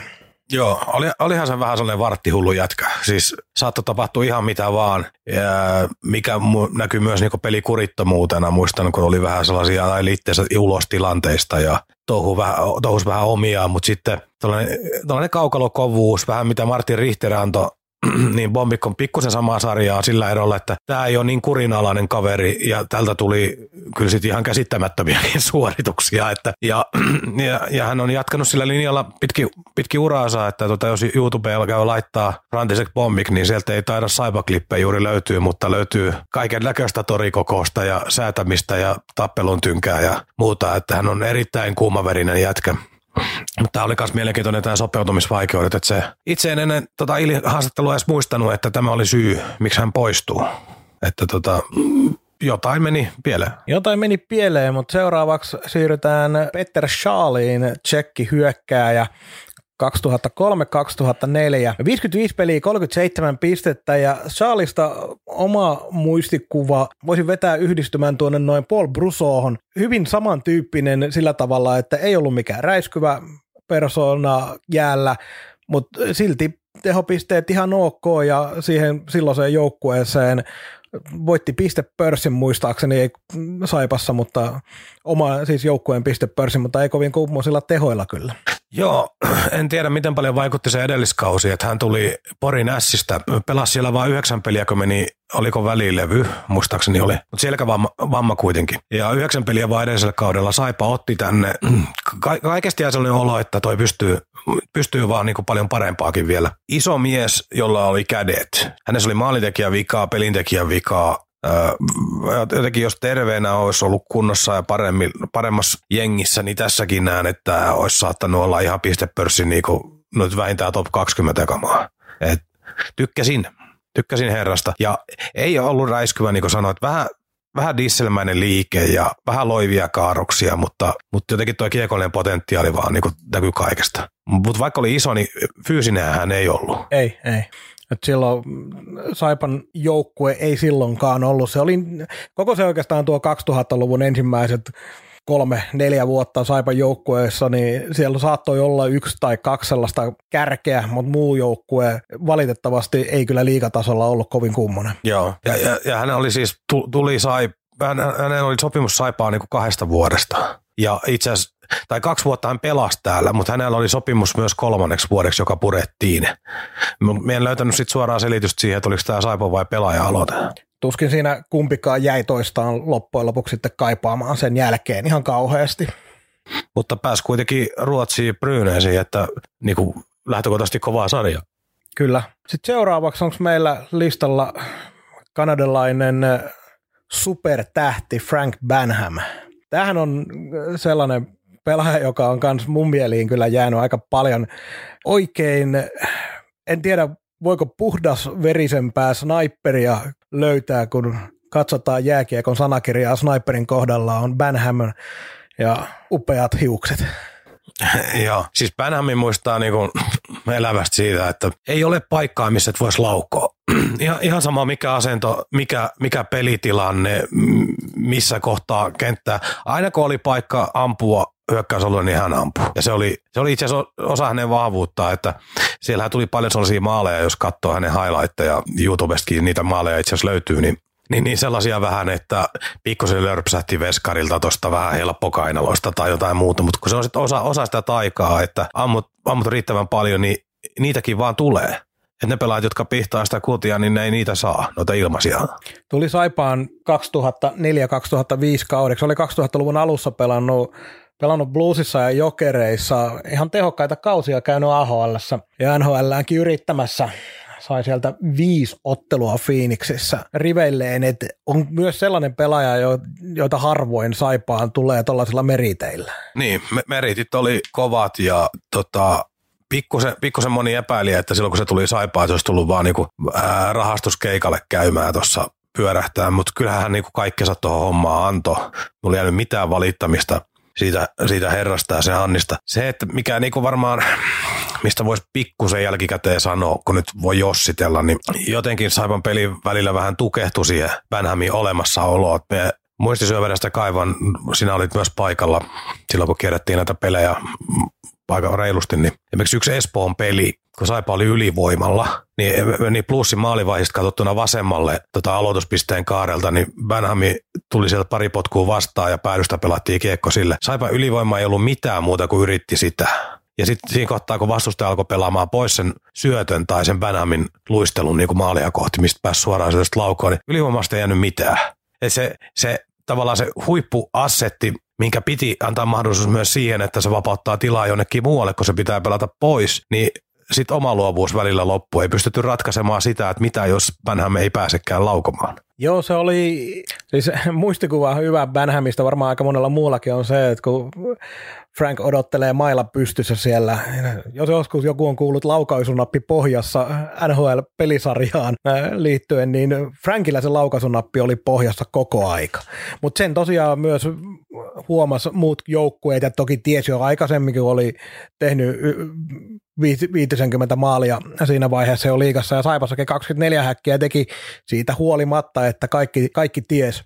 Ja kyllähän se lämäri oli aivan, aivan hurja oli, mutta se nyt pitää nyt vielä vähän täsmentää tätä ylivoimalausuntoa. Nyt jos vielä tarkemmin katsoo, niin eihän niitä variaatioita ehkä hirveästi ollut. Että Bänämin jälkeen sisäisen pistepössi kakkonen oli Petri Kokko ja kolmonen Timo Hirvonen. Sitten siellä oli nuori Petteri Nokelainen nousu, nousemassa olevassa, olevat vasta Vänttinen ja Viitaluoma. Niin jo, jo noista pistepörssi kolmikosta Kokko Hirvonen kertoo, että ei siinä niinku ainakaan pelintekijää tai jotain niinku sellaista hirveätä toista niinku hyökkäysuhkaavaa valitettavasti ollut. Se, ja tullaan just siihen mitä tuossa äsken puhuttiin siitä, että Saipan yksi supertähti, kaikki muut oli keskitasoa vähän kehnompaa massaa, näin karrikoiden, niin siihen tuo oikeastaan tuo Saipan 2000-luvun alku tavallaan kiteytyy.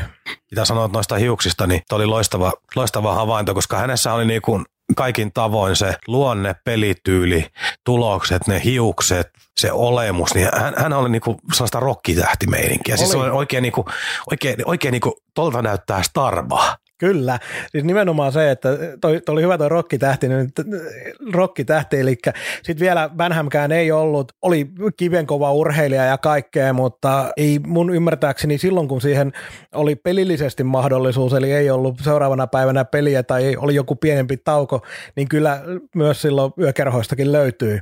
Muistan itsekin joskus istuneeni jossain blackjack-pöydässä Benhamin kanssa viettämässä iltaa, niin oli sitten pelikentällä kuitenkin, teki hommansa niin hyvin kuin tarvii, joten ei ollut siitäkään mitään valittamista, mutta rockstar, rockstar. On, on, ja tuollaisilla kavereilla ää, Jenkessä myydään lippuja paljon. Suomessa se tähtikulttuuri ei ihan samanlainen ole, mutta varmaan jokunen fani ilmestyi ilmesty Saipollekin tuon Benhamin olemuksen puolesta. Ja se mitä pukkarimaailmasta sanoo, muutama aikalainen sanonut, että Benhamissa oli erikoista pukkarissa se, että se, se tykkäsi kävellä siellä alastin pitki koppia päivät pitkät, että jos sanotaan, että perus suomalainen laittaa vähintään se pyyhkeen päälle, kun siellä suikun jälkeen kävellä, niin Bänhammi veteli ihan ilkoisillaan pitki koppia, eikä häntä häirinyt tippaa, ketä siellä pyörii.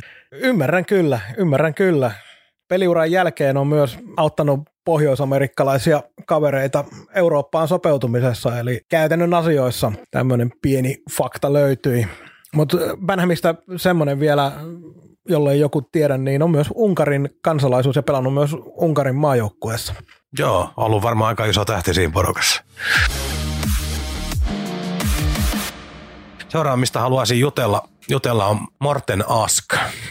Tullaan, tullaan siihen kevääseen, kun päästiin Hifkiä vastaan puoliväliäriin. Joo, 2005-2006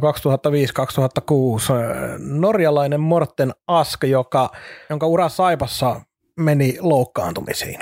Kyllä oli jonkunnäköinen, oliko rannevamma tai kämmen, mutta kuitenkin liittyi, liitty käteen. Käteen se vamma ja runkosarja meni sen myötä, mutta pudotuspeleissä oli minun mielestä parempi kuin Ville Viitaluoma. Ää, Mortenin muistan myöskin siitä, että niinku rukoilin, että olisi saatu se jotenkin jäämään se oli tota, minusta, hän, minusta hänessä oli niinku paljon hyvää pelintekijää, ja sitten kun siihen yhdistää se, että se jätkä oli oikeasti ilkeä. Et se oli sellainen köyhän miehen norjalainen versio Peter Forsbergistä, että jos sitä kävi tökkäämään, niin se kävi vetää ranteille takaisin, ja se ei niinku kumarellut yhtään kenellekään. Siis on oikein niinku pelaaja, jonka haluat omaa jengiä, ja todella ärsyttävää, kun tuollainen on vastustaja jengissä. Kovaluonteinen jätkä, jolla oli paljon taitoa, mutta se rannevamma tuli jo heti silloin, oliko, oliko pystyykö se pelaamaan syksyllä vielä pelejä, oliko harjoituskaudella jo vamma, en, en tämä, tämä on vähän arvotus nyt, mutta se palasi tavallaan vasta kesken kauden niin ja alkoi kuntouttaa itteensä. Niin ja kuntoutui vasta oikeastaan siinä pudotuspeleihin sopivasti.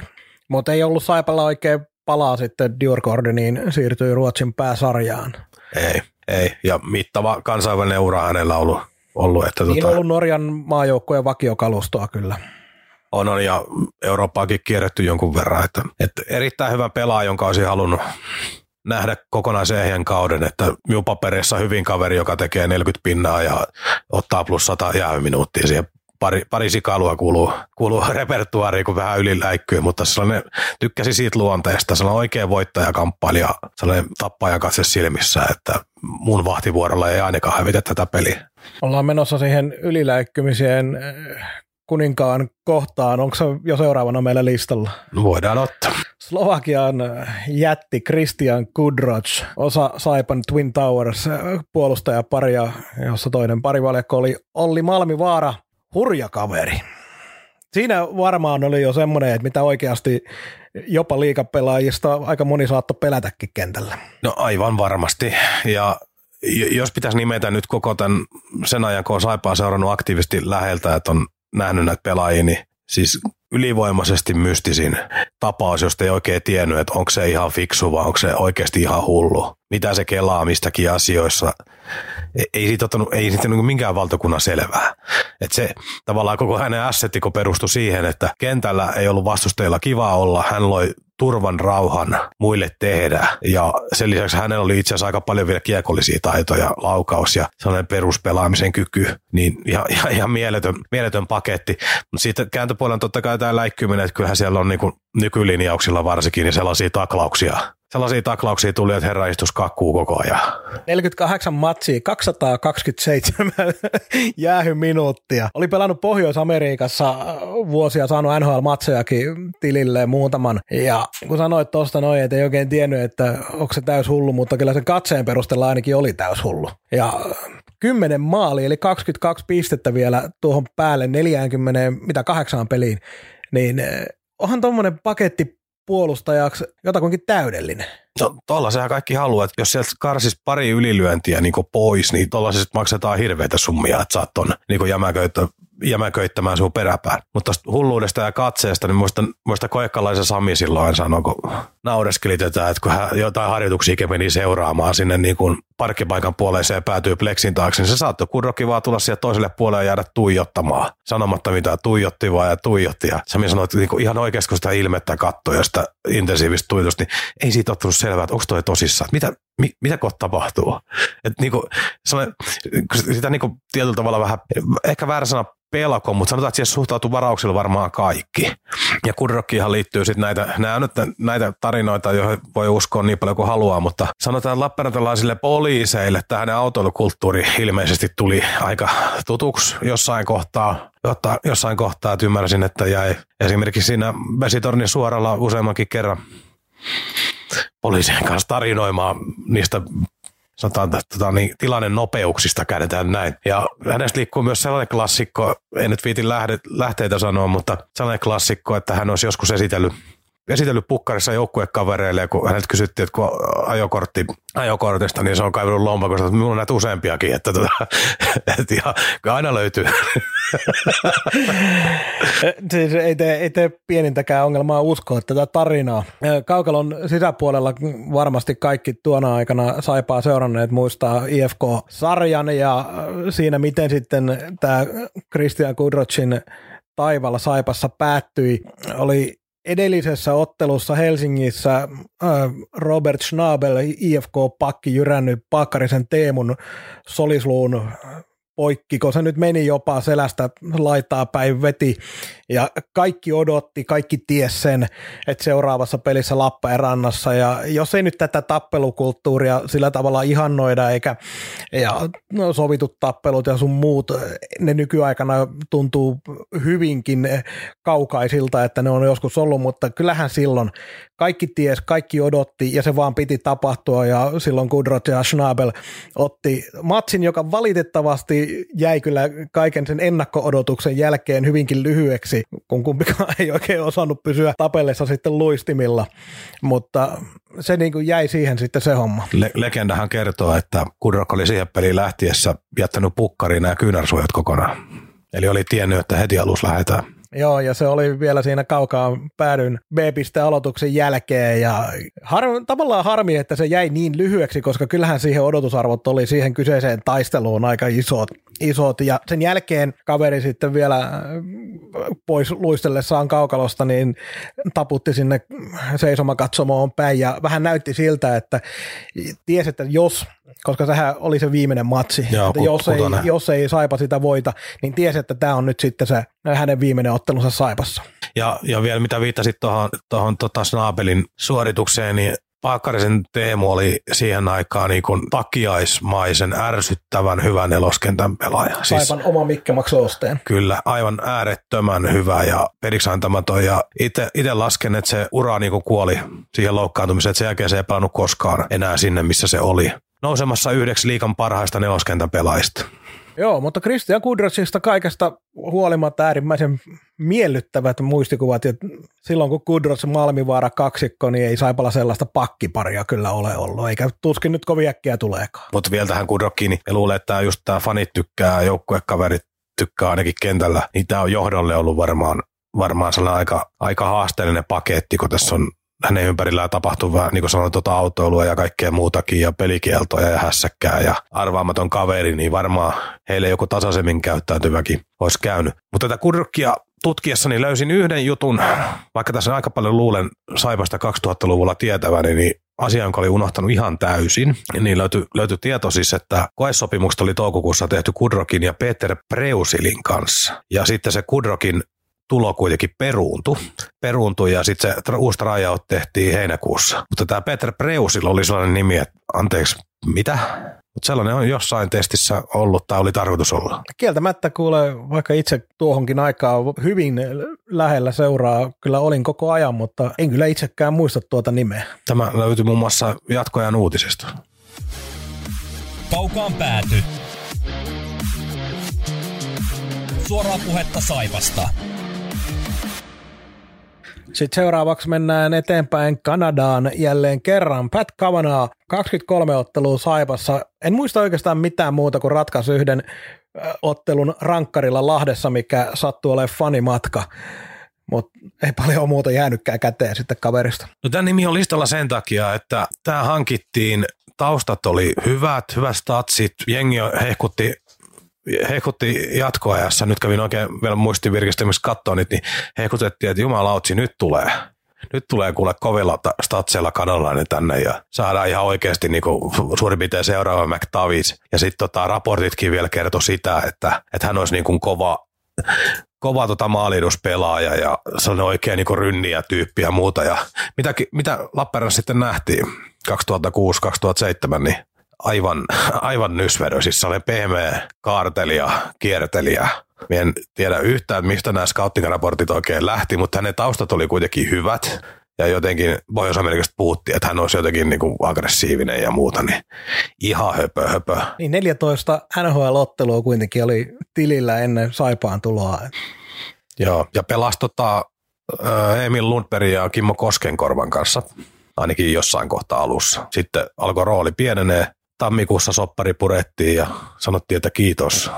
Musta tuntuu, että voi hyvinkin olla, että Kavanaan kanssa kävi vähän sillä tavalla, että nimenomaan kun on pelannut NHL sun muuta, niin tuli tänne ehkä vähän sillä tavalla, että kun lähtee Suomeen, niin ollaan, ollaan sitten automaattisesti tähtiä ilman, että tekee töitä ollenkaan ja sitten suomalaisen liikan taso saattoi hieman herraa yllättää, koska sitten kun jatko uraa Saksassa, niin siellä teki ihan hyviä tehoja ja vielä tuossa noin 10-15 vuotta sitten, niin ei Saksa ollut sitäkään heidän oma sarjansa, mitä se nykyään on. Joo, ei, ei. Se, mitä nämä Kavanoit, ja tuossa oli mm, niin 2000-luvulla näitä Kavanoa, Greg Johnson, tällaisia niin huteja jon, jonkun verran. Kaikkia yhdistää se, että statsit on ihan jees. Mutta niin varmaan aika usein mennään sitten tuonne psyykkiselle puolelle, että ehkä, ehkä se jotenkin se kulma tulla tänne, että vedetään tänne maltillisempi kausi tähän ja mietiskellään jo seuraavaa joukkuetta, kun käydään hakemaan niin maine kohdalleen, niin ei, ei, se vaan riitä. Että kyllä tuo kuitenkin jääkiekko on luonteeltaan niin vahvasti tahtopeli, tahtopeli luonnepeli, että jos et siellä kaikkea sanna, niin se suoritustaso on, taso on tota, todella paljon romahtaa. Ei pelkästään se sinun tahtoprosenttien verran. Samalla kaudella mainitsitkin jo tuon Emil Lundbergin, niin oli ihan, ihan toisen tason pelaaja. Oli todella hyvä. Siis tasapainoinen kahteen suuntaan menevä, pysty tekemään peliä. Ei ollut niin värikäs, että olisi mitään kikkakoneita ollut tai aggressiivinen muuta, mutta jotenkin sellainen niin menestyvä liikajengin kakkosentteri ihan täyttä häkeä. Meillähän se tarkoitti niin ykkössentteriä mikä oli tietysti se sit ajankuva taas siihen aikaan. Varsinkin kun se hifki kevään jälkeen, niin joukkue tyhjeni, kun lähti Pilströmit ja Viitaluomat ja Malmivarit Kudrokit, niin joutui kasailemaan niin projekti alkoi aivan alusta. Niin tämä Emil, Emil tuli niin sitä ajankohtaa sitten sinne. Mutta pirun tasapainoinen pelaaja. Näen, että siinä on niin Ville Koho vähän vähän vielä paremmilla kiekollisilla taidoilla. Siis se, mikä, mikä jäi myös häiritseen, oli se, että se jäi niinku yhteen, yhteen kauteen ja noita uutisia, kun tuossa katteli, yritti verestellä, että minkä takia se lähti. Ja hän meni Hämeenlinnaan, mutta vielä sitä kautta, että piti mennä luulajaan, mutta ei mennytkään luulajaan, niin HPKssa jonkun koesopimuksen kautta syksyllä. Mä ajattelin, että niin koesopimus, se on 30 pistettä tehnyt just liikassa. Mikä juttu? Ja missä me oltiin silloin? Joo, siihen tuli noi, silloin kun ajattelin sitä aikaa Saipa pudotuspeleissä pääsi vähän maistelemaan, niin sitä jotenkin automaattisesti ajattelin, että tässä mennään semmoista nousukautta, mutta sitten siihen kesti aika kauan ennen kuin loppujen lopuksi se seuraava nousukausi oikeasti alkokaan Saipan, Saipan pelaamisessa. Ja silloin Emil Lundberg, muistan hyvin, silloin Saipa pelasi Luganossa harjoitusturnausta ennen kauden alkua ja siellä oli sillä tavalla kovia joukkueita vastassa ja Lundberg jo siellä herätti. Toki myös äh, silloin, kun pelasi pakki Henrik Petre, tämä kaksikko, molemmat ruotsalaiset esiintyi siellä jo erittäin hyvin, ja heti tuntui siltä, että okei, että tästäkin tulee hyvä kaus sen jälkeen, kun oltiin oltu pudotuspeleissä, mutta ei siitäkään sitten ihan hyvää kautta tullut. Joo, Petre, Petre ei sen enempää tarvii mennä, mutta muistan, että mä, mä näitä lääkärilahjoja Petren kohdalla käytti, kun oli niitä lausuntoja, että siltä puuttuu suurin piirtein kaikki mahdolliset siteet joka paikasta. Ja silloin oli rikki jalkaa ja olkapäätä ja ties mitä, että se oli romu, niin kuin todella paljon kärsi, kärsi urallaan sitten. Ja se Jens Bergeström, mikä oli kolmas ruotsalainen silloin, niin se tuli neppaili ja lähti. Se ei siitä sen enempää. Ja koska tarinaa riittää aika paljon, niin otetaan tähän kohtaan tämän jakson päätös. Oikein paljon kiitoksia jälleen kaikille mukana olleille. Seuraavassa jaksossa jälleen taas viikon päästä kuullaan muun muassa Saipassa pyörähtäneen James Sanfordin tarina, joten ensi viikollekin riittää jälleen varsin mielenkiintoista kuultavaa. Kiitos kaikille mukana olleille. Oikein mukavaa viikon jatkoa. Hei hei! Kuuntelit Kaukaan pääty podcastiin. Suora puhetta Saipasta taas viikon kuluttua.